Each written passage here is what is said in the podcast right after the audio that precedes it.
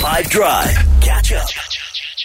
I was born to win. I, It's Nasty. C and MT, born to win on the Five Drive Heritage Tour, driven by Suzuki. Next hour on the show, you're going to hear a really cool story about a place in the middle of the CBD that is running a feeding scheme, uh, trying to help people, trying to empower you if you're someone who has a bit of extra cash to be able to know that money goes to feeding other people. And they also are part of the famous Ruti tradition here in Durban. Delicious, delicious food that we ate earlier, but I want to do an experiment how does the sliding scale of spice figure in Durban, right? Because there's always this idea that uh, the Durbanites know how to eat hotter food than the rest of the country. But can we put that to the test? Because, and the team might be surprised to hear this, we had Ritties for lunch from this place. The request was, because the, the team wasn't there, the request was make the food as mild as possible. Yes, yes. And uh, I don't know if you can tell, but my nose is running still.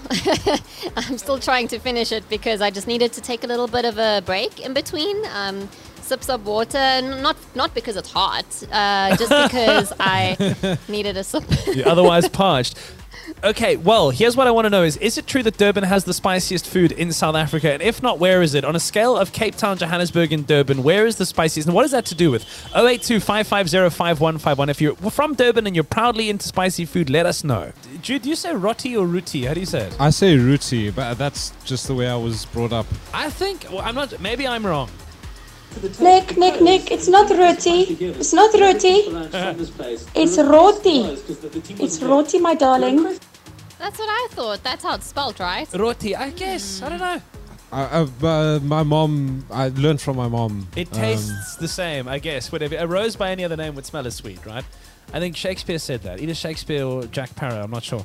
Uh, um, 'cause we're talking about spice in Durban and about the fact that, like, let's be real, right? Nadia is still coughing, her eyes are watering. I, am just, you know, to be fair, from the uh, I don't know what you mean. roti that she had earlier today. Is Durban really that much spicier? Kavir is saying yes. Of the five drive, well, Durban is always going to be the hottest. It's going to be the most spiciest. Everybody knows what's Kashmir masala. Finish and Clark, game over.